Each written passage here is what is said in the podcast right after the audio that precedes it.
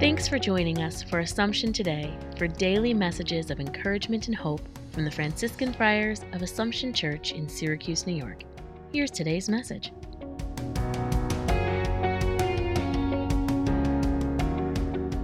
April the 18th.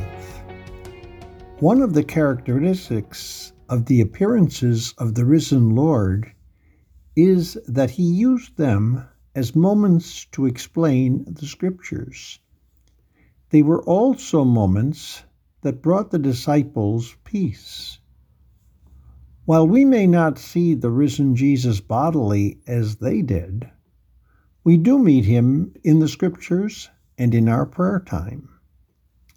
Our readings should encourage us to spend time often to seek that understanding and peace which we need along the way of our journey. Lord, help me to know you better and to experience that lasting peace that only you can give. Thanks for joining us today. Connect with us online at AssumptionSYR.org.